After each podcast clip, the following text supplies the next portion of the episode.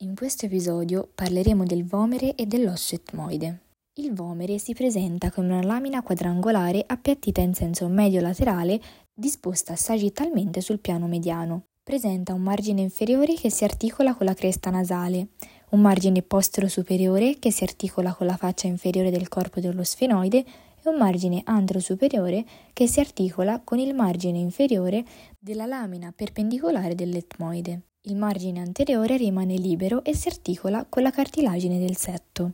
La parte superiore del vomere termina con due piccole espansioni superolaterali che prendono il nome di ali del vomere. Tra le due ali è presente un'incisura detta solco del vomere, che si articola con il rostro dello sfenoide, attraverso un'articolazione fissa detta a incastro. L'osso etmoide è un osso impari e mediano del neurocranio che entra nella delimitazione delle cavità nasali, delle cavità orbitarie e del pavimento della fossa cranica anteriore. È composto da una lamina disposta verticalmente e una lamina disposta orizzontalmente, una perpendicolare all'altra. Lateralmente e inferiormente alla lamina orizzontale sono poi applicate le masse laterali. La lamina verticale è una lamina impari e mediana disposta sagittalmente appiattita in senso medio-laterale, costituita per i quattro quinti inferiori dalla lamina perpendicolare e per il primo quinto superiore dalla crista galli. Le due parti sono divise dalla lamina orizzontale o cribrosa. La crista galli è una laminetta triangolare ad apice superiore disposta sagittalmente e appiattita trasversalmente, che sporge nella fossa cranica anteriore offrendo inserzione alla falce cerebrale. La lamina perpendicolare invece costituisce la parte supero-posteriore della parete mediale della cavità nasale. Antero-superiormente si articola con la spina nasale del frontale e con l'osso nasale. Antero-inferiormente invece si ha un margine libero che si articola con la cartilagine del setto. Posteriormente si articola con la faccia anteriore del corpo dello sfenoide, mentre inferiormente con il vomere. La lamina orizzontale o cribrosa è una lamina che interseca la lamina verticale al confine tra il primo quinto superiore e i quattro quinti inferiori. È detta cribrosa perché presenta tanti piccoli orifizi che permettono il passaggio dei filuzzi del nervo olfattivo. Si presenta come una lamina quadrangolare con una faccia superiore e una faccia inferiore. La faccia superiore si presenta concava verso l'alto e accoglie uno per lato i bulbi olfattivi. La faccia inferiore invece è uno dei quattro tratti ossei della parete superiore della cavità nasale. Anteriormente si articola con l'osso frontale e in parte con il processo frontale del mascellare, mentre posteriormente si articola con il corpo dello sfenoide e con la lamina perpendicolare del palatino.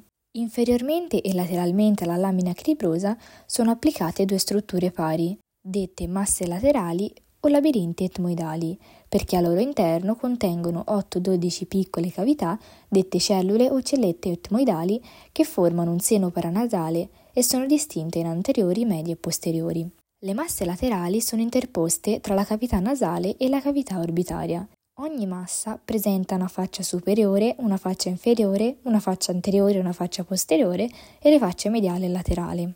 La faccia superiore prospetta nella fossa cranica anteriore.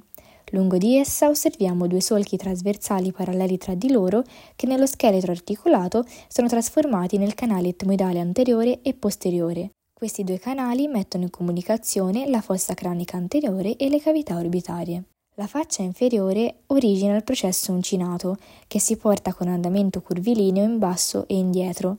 Questo si articola nella sua estremità inferiore con il processo etmoidale del cornetto nasale inferiore. Tra il processo uncinato e la bolla etmoidale si interpone lo iato semilunare. A questo livello troviamo in basso l'orifizio del seno mascellare, in posizione intermedia gli orifizi delle cellule etmoidali anteriori e antero superiormente L'infundibolo, un canalicolo slargato verso l'alto, al cui apice si apre il seno frontale. La parete mediale entra nella costituzione della parete laterale della cavità nasale. Da essa si staccano due lamine ossee che si portano in basso e medialmente, con sviluppo prevalentemente sagittale.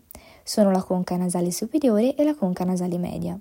Infine troviamo la parete laterale che prospetta nella cavità orbitaria e ne costituisce parte della parete mediale. Infatti è detta anche lamina orbitaria o lamina papiracea perché risulta liscia e molto sottile. Nel prossimo episodio parleremo delle cavità nasali.